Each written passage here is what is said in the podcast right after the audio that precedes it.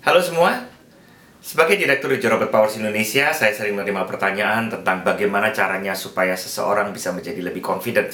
Dan satu jawaban yang secara konsisten saya berikan adalah dengan kita bisa mengenali apa yang menjadi resource-resource kita.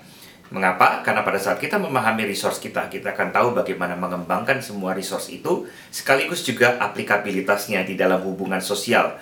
Kalau Anda pede, kalau Anda confident, Anda akan jadi lebih luar biasa dalam hubungan sosial Anda. Sampai ketemu di video berikutnya. God bless you.